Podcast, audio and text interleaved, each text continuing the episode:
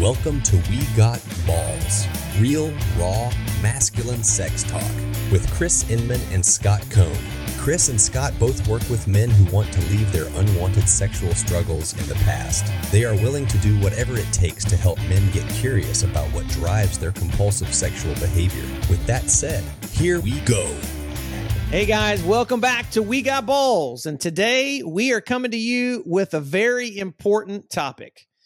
And, um, you know, normally we start with a little bit of levity and laughter, and uh, we might have a little bit of that in this episode, Scott. But we're going to be talking about sexual abuse. And so uh, it's hard to laugh at people's pain. So I just want to um, give the weight that's there. And if you're listening and this is part of your story just just as a preface for this if at any point in time in this conversation you start to feel triggered or you start to feel very emotional uh, please turn this podcast off we care about you more than uh, you need to find out more about this issue and you can come back to it at any point in time in the future but we want you to feel safe and to feel heard and to feel uh, connected, especially to your body in this experience. Because we're going to be talking about some of the statistics. We're going to be talking about some of the reasons why uh, this this issue is so significant. So, guys, just um, just keep listening. Uh, this is a, a, a podcast specifically focused on sexual abuse in men. Scott, what what are your thoughts? What are your feelings when we think about this discussion on sexual abuse when it regards to men? Well, you know, the premise of the podcast has kind of been exploring our sexual lives, what arouses us, our fantasies. And one of the primary drivers of our sexual fantasies can be past harm, trauma. And um, I think it's important to start out by remembering that the word that we get trauma from in the Greek means wound. So wounds are two different kinds of wounds that we suffer from. There are things that happen to us that never should have happened, and those create wounds. And there are things that should have happened that never happened, and those create wounds as well. And when it comes to sexual trauma, so much of it is something that should have never happened to me that ended up happening. And uh, I have a personal interest in this subject because I was sexually abused as a five year old boy and again, I was sexually abused as a 17 year old teenager, and it has shaped my life sexually. It has shaped my sense of my own identity, my ability to control my intense emotions like anger and fear and overwhelm and shame. And it has impacted my relationships, including my relationship with God throughout my adult life. And so, if you've been working on your sexual story, if you've been working, you know, to find healing and wholeness from sexual compulsions for some time and you're not making progress, you simply have to address the possibility or the reality of sexual abuse in your life. And um, for men in particular, this is a really difficult category to discuss for a number of reasons. Um, it's difficult for anybody, anybody who has been sexually abused. This is some of the greatest harm that occurs to a human heart and body. And it's because it damages our whole being. It's a violation of our bodies, it's a violation of our sexuality, it's a violation of our desires and our hearts. And it is also one of the most prevalent forms of abuse that occurs worldwide. So, just to kind of jump into some of the statistics. Well, hold um, on before we go there, because because I think it's important um, you know, before we launch into into the data, that that we give some weight. A, I want to honor you. Thank you for sharing your own story. And I know the listeners are who may be interested in that. I know you're going to offer a little more of that in a few episodes. So um, uh, we we definitely want to be present with you and caring for you uh, as you're vulnerable there. But also, I think it's important to just recognize that there, uh, so while, while sexual abuse isn't talked a lot of, about in the culture. There, there definitely has been uh, this idea that women are sexually abused and men maybe are not as sexually abused. I mean, I've heard the statistics say like uh, women are, you know, one out of every three, one out of every four, and then men are more like one out of every five, six, maybe one out of every eight. And um, in my experience, that just there's something feels off about that. Is is that what you've heard and what you've understood? Yeah. So the most published statistic on men is one out of every six, and but the World Health Organization says that one out of every three females will be sexually abused by their 18th birthday worldwide. Now that's a tremendous number of females that are sexually yes. abused, but there's really no reason to believe that it's any less for males than it is for females, and it may be actually more. The reason why is because we know from research that on average, if a man ever does deal with his sexual abuse, it takes him an average of 26 years after the abuse to actually name it and to come out with the story of his abuse. And there is so much shame around sexual abuse for men in particular. So, again, it's harmful for everybody, but there's a unique way in which sexual abuse sets men up for harm. And primarily that stems from the fact that the majority of abusers of men are other men. Yeah. And so, what does it mean when I, as a man, uh, am abused by another man? I experience some degree of arousal, which is involved in almost all abuse, whether you're a male or female. But for a male, our our abuse, our uh, our arousal is overt. It's not subtle. You can't hide an erection. You can't hide ejaculation.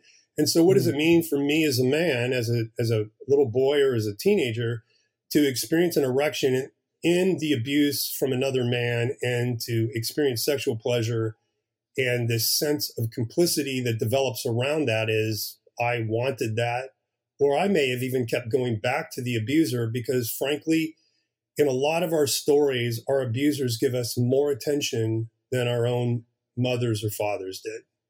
Mm. And hmm. that's the maddening part of abuse is we got something of goodness and a taste kind of of heaven from our abuser, which kept drawing us back to them because they were giving us something of life, but they were doing it in a really unhealthy way where there's a lot of strings attached.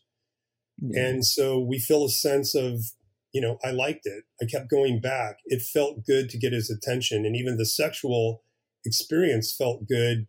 And for many men, their first sexual experience is abusive.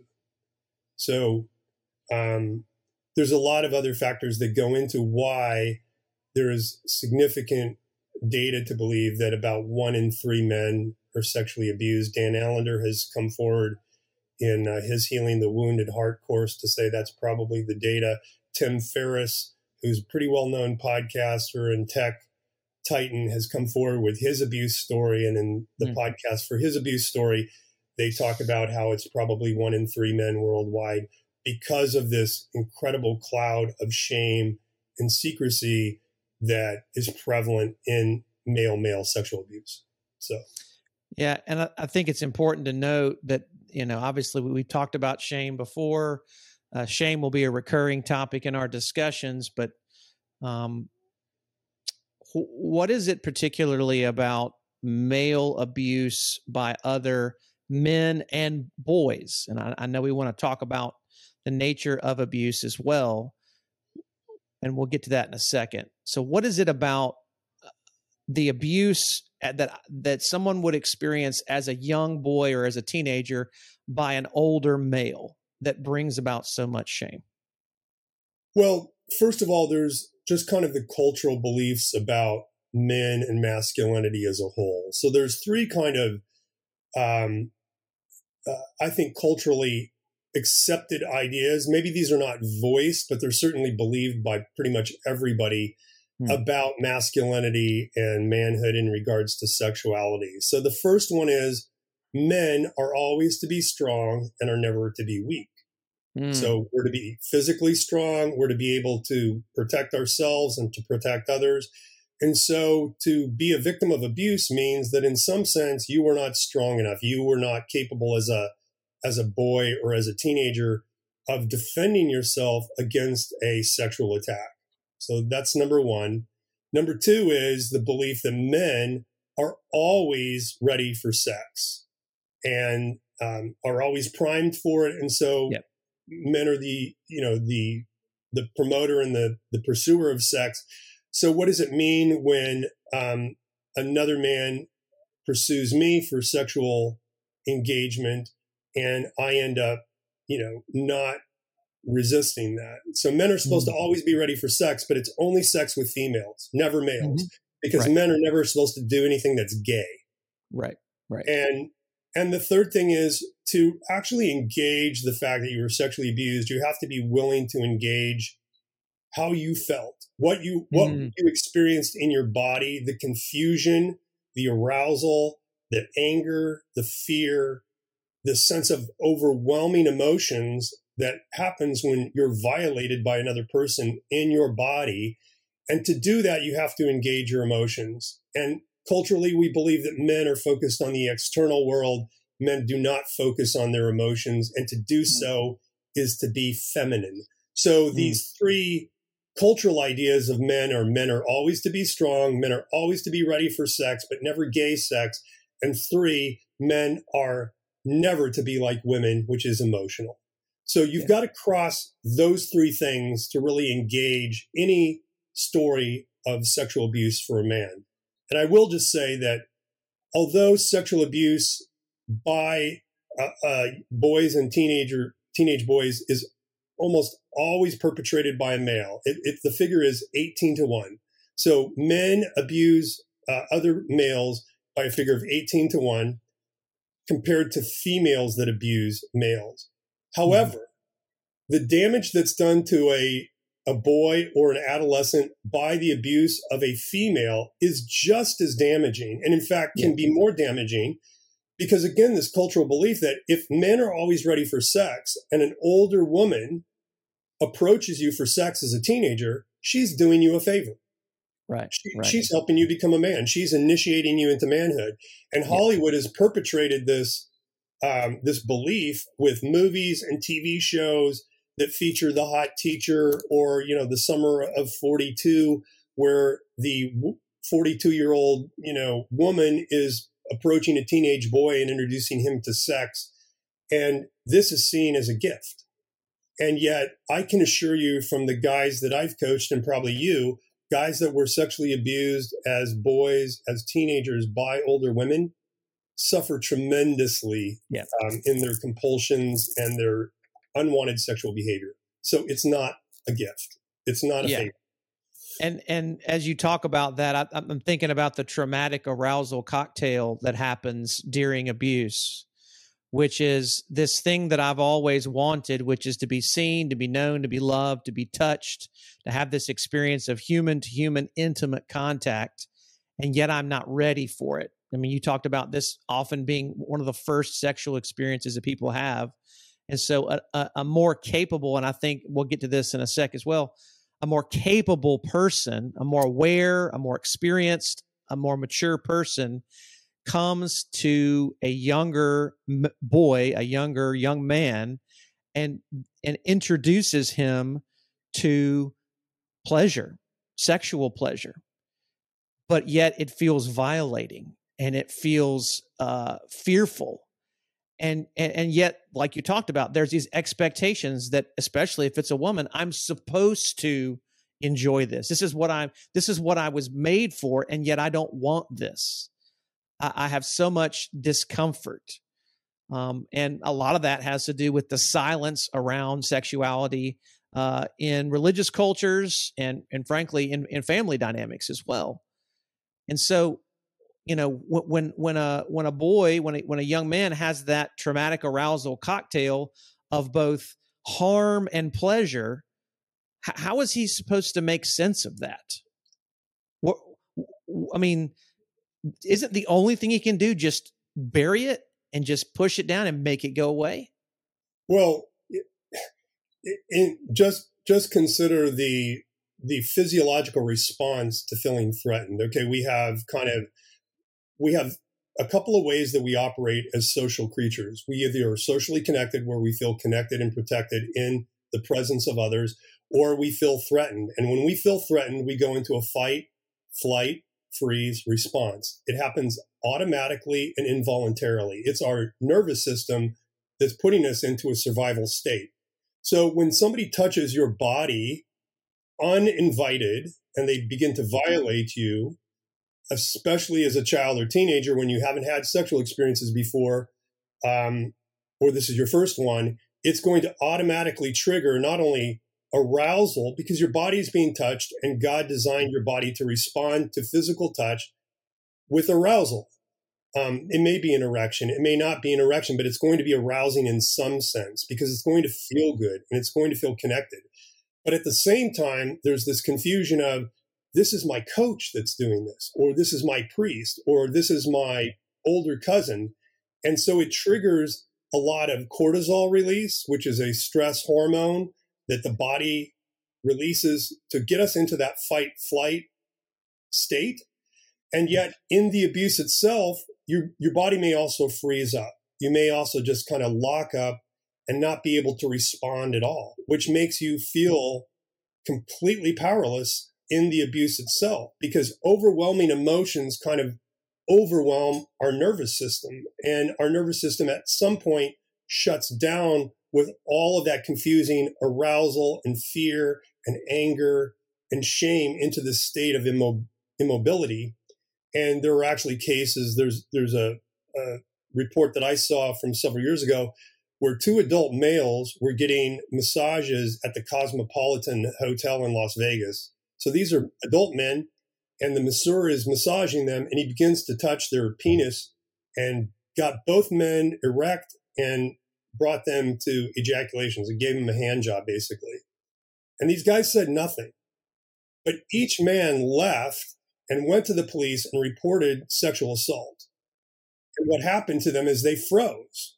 Their body immobilized them because their nervous system detected that the threat that they were experiencing was unescapable. And so, what our body normally does to help us in that situation is it just freezes you. And so you can't move. So you don't have a lot of choice. And yet there's so much shame that comes after the fact because I should have said something, but I don't even have access to my speech centers in my brain. I can't say stop. I can't say no. So even the idea of consent at times gets overridden by our own body's response to what it perceives as a threat. And that can that can create a tremendous sense of shame as well. Thanks, Scott. Um, one of the things that as you're sitting there talking, and, and I think it's important and, uh, to, to recognize is there's different different aspects of what is sexual abuse, and that's really the question that we we want to get some clarity on today. You know, what does it mean for uh, for someone to be sexually abused, and who who are the people who we could consider abusers? Because i think that's oftentimes in doing the story work and in processing this with guys they struggle to recognize someone as an abuser. They see a, cir- a circum circumstance as being just you know inappropriate or maybe just playful but yet it really felt like as you were just describing they froze up they didn't know what to do their body kind of shut down on them and yet they can't get past this experience because they don't know how to identify it as as abuse. They just don't know what it is. So so what is sexual abuse and how can we really get some clarity around if it's happened to us?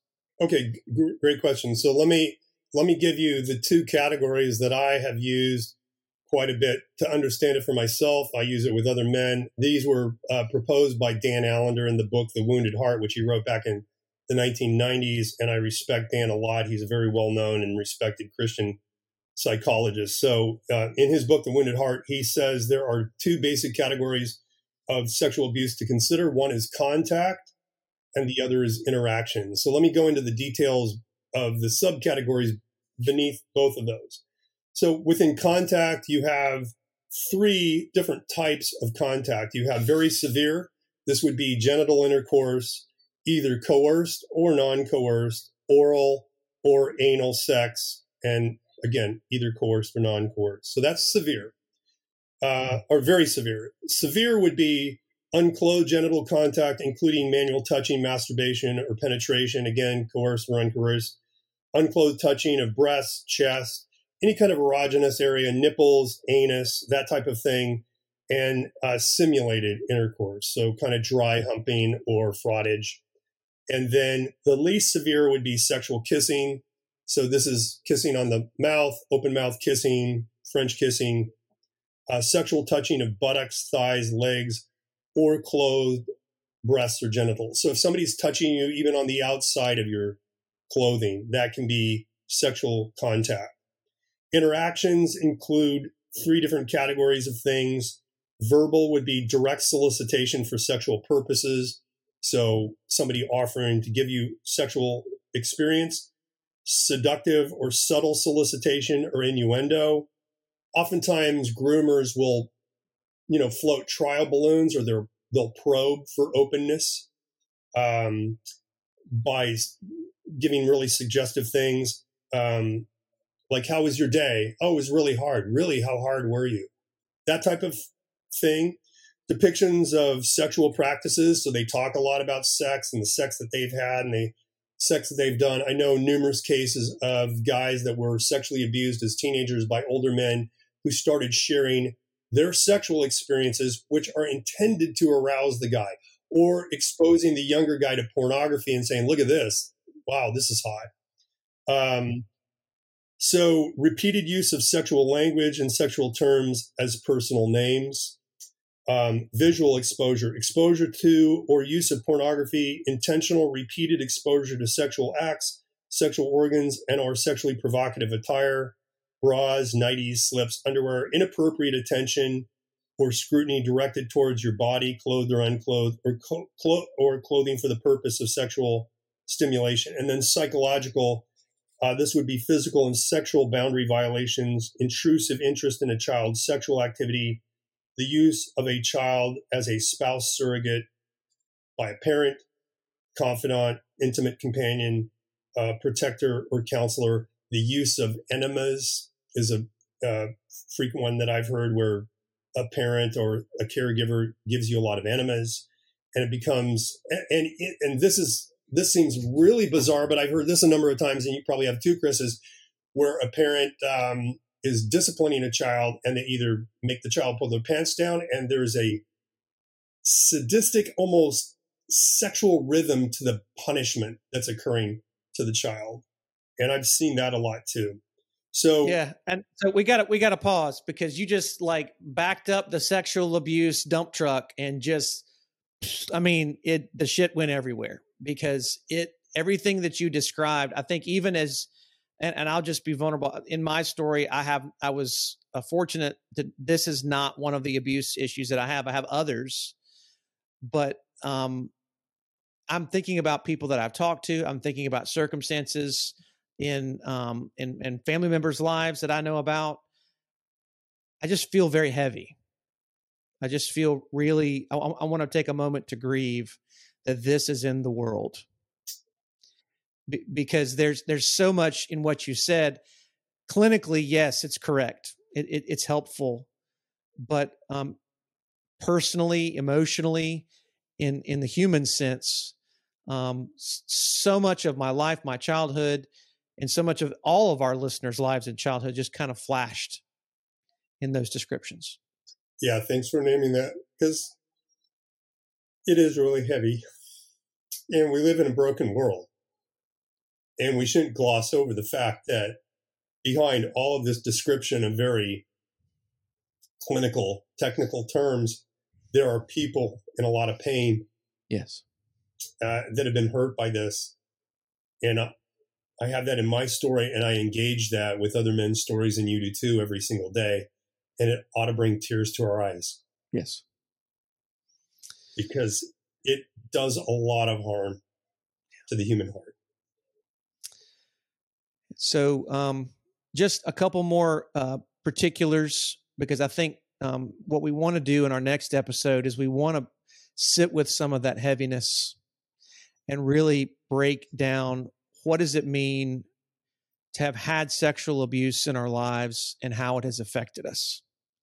But to really be able to accurately name from what you what you uh, read there from Dan Allender's book, um, there's some pieces that really stood out for me. Which you know, obviously, if you have someone who's been predatory towards you and manipulated you and used you, and you feel used, it's a little easier to name that. But many of the things you talked about, like the punishment, like the sexual exposure, the inappropriate sexual exposure, um, you know, hearing hearing your parents have sex, hearing adults have sex, seeing adults walk around unclothed when you're young, um, having all these different and there's there's hundreds of other dynamics that are there that can feel inappropriate and wrong but arousing and yet we don't call them abuse. We just tell the story with with a with that numbness and that shame within us and we deal with the consequences. So how can we get some clarity in telling our stories around sexual abuse so that we don't have to sit with that that mystery and that pain alone anymore this is a challenge because 38% of people who have been sexually abused have no memory of the abuse even though it's been documented by third parties. So in a lot of cases the abuse occurs when people are younger. They don't have full verbal capabilities. Most of us don't until we're 12 and so it's hard for us to name what has happened to us if we don't have access to language. And what you might feel is, even in listening to the podcast, there might be sensations that you experience in your body. Um, maybe I've heard discomfort in my rectum. I've heard the feeling of somebody touching my penis, um, something in my mouth. Those things are common. And the invitation would be to just pay attention or just notice what your body's telling you.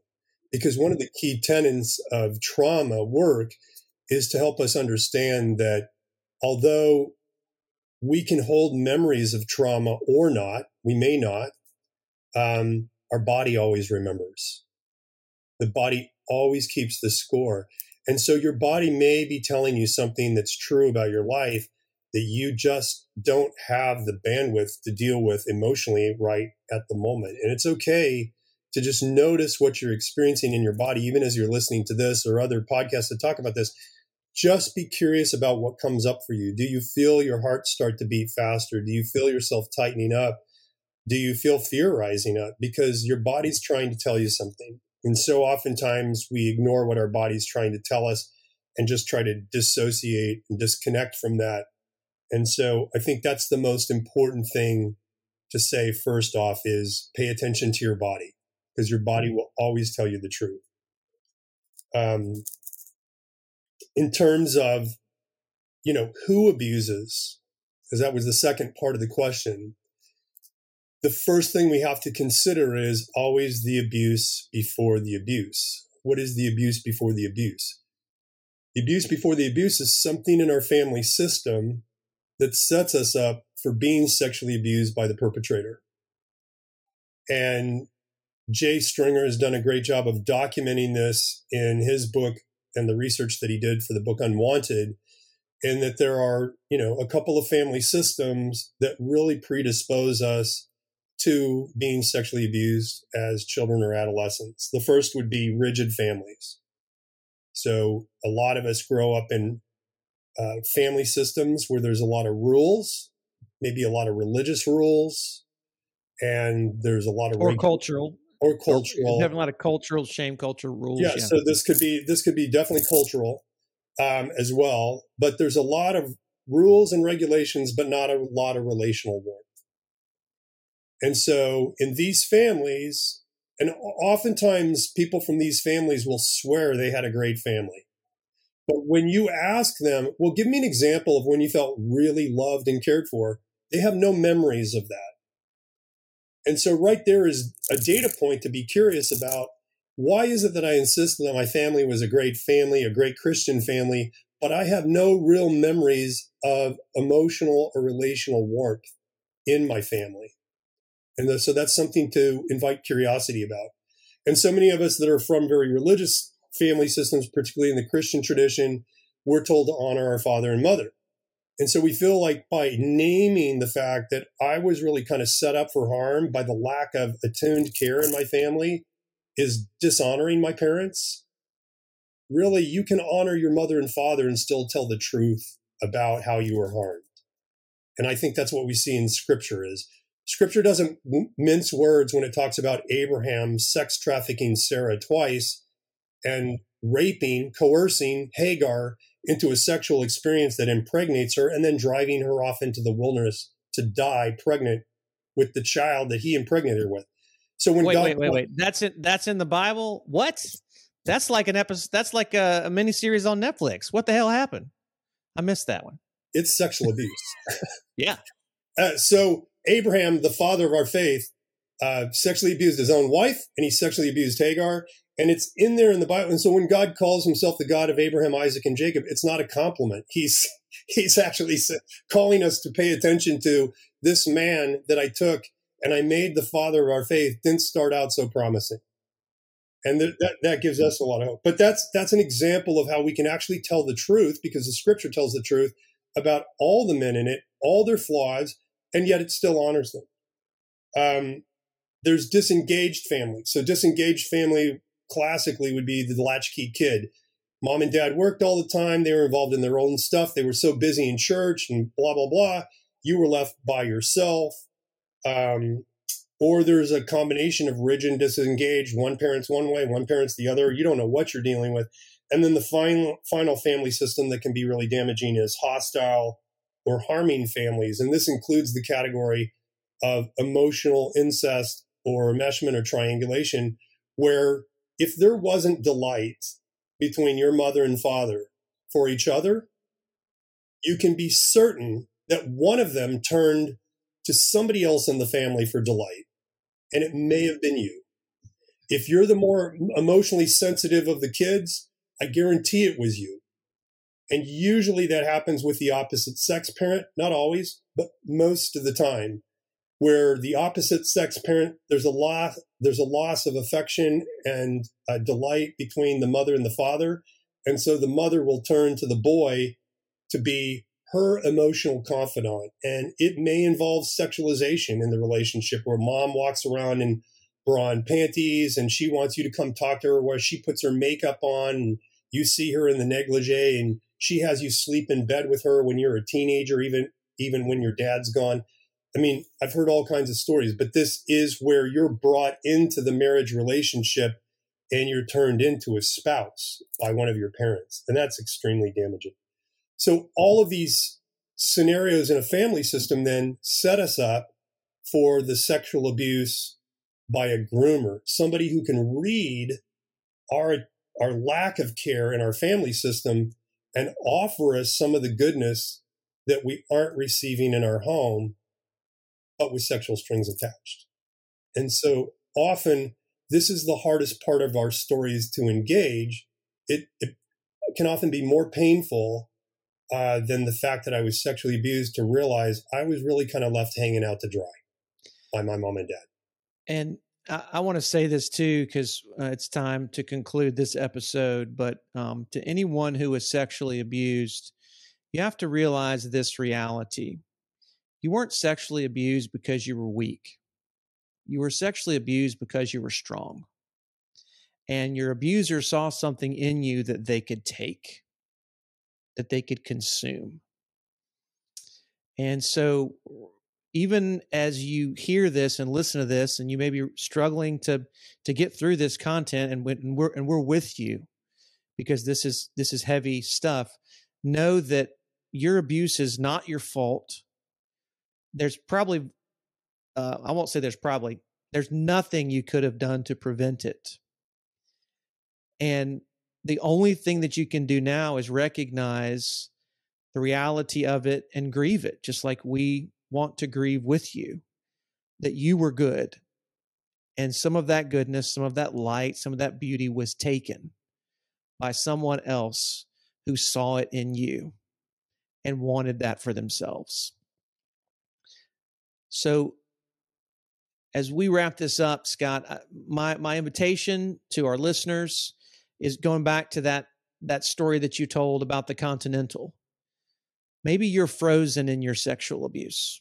Maybe you just don't want to talk about it. Maybe you say it hasn't existed, but there's something very suspicious in your story that you haven't sat with. We want to invite you to share what you remember and what you can with safe people. And let me be very clear family members are not always the safest people. In fact, rarely are they the safest people. You want to find friends, maybe same gendered friends that you can be with, that they can just be the, the recipient of your emotion and your words and your language and just accept it and just love it. And one of the things that we try to do in in our work is be a safe place for anyone to come and tell their story. And we hold stories like this with great care and with great compassion because we feel the weight and the pain of these types of issues. So, Scott, I know, um, you know, not a lot of laughter in this episode, but we hope there's some healing that's going on. And um, thank you so much for what you had to share. Any last last thoughts as we close up? Yeah, I would just invite anybody that is listening to this that suspects or knows that they've endured sexual abuse to remember that inside of you as an adult man, there's a wounded little boy. Mm. And how do you want to position yourself to offer him kindness and care in the midst of some of the deepest heartache of his life? That's so good. Thanks for being with us. We'll be back next time to talk more about how sexual abuse affects men. And we hope you'll join us. Y'all take care, guys. Have a good day. Bye, everybody. Don't forget to subscribe for more episodes. You can connect with Chris at pornfreemasculinity.com and with Scott at sexcessfulmen.com.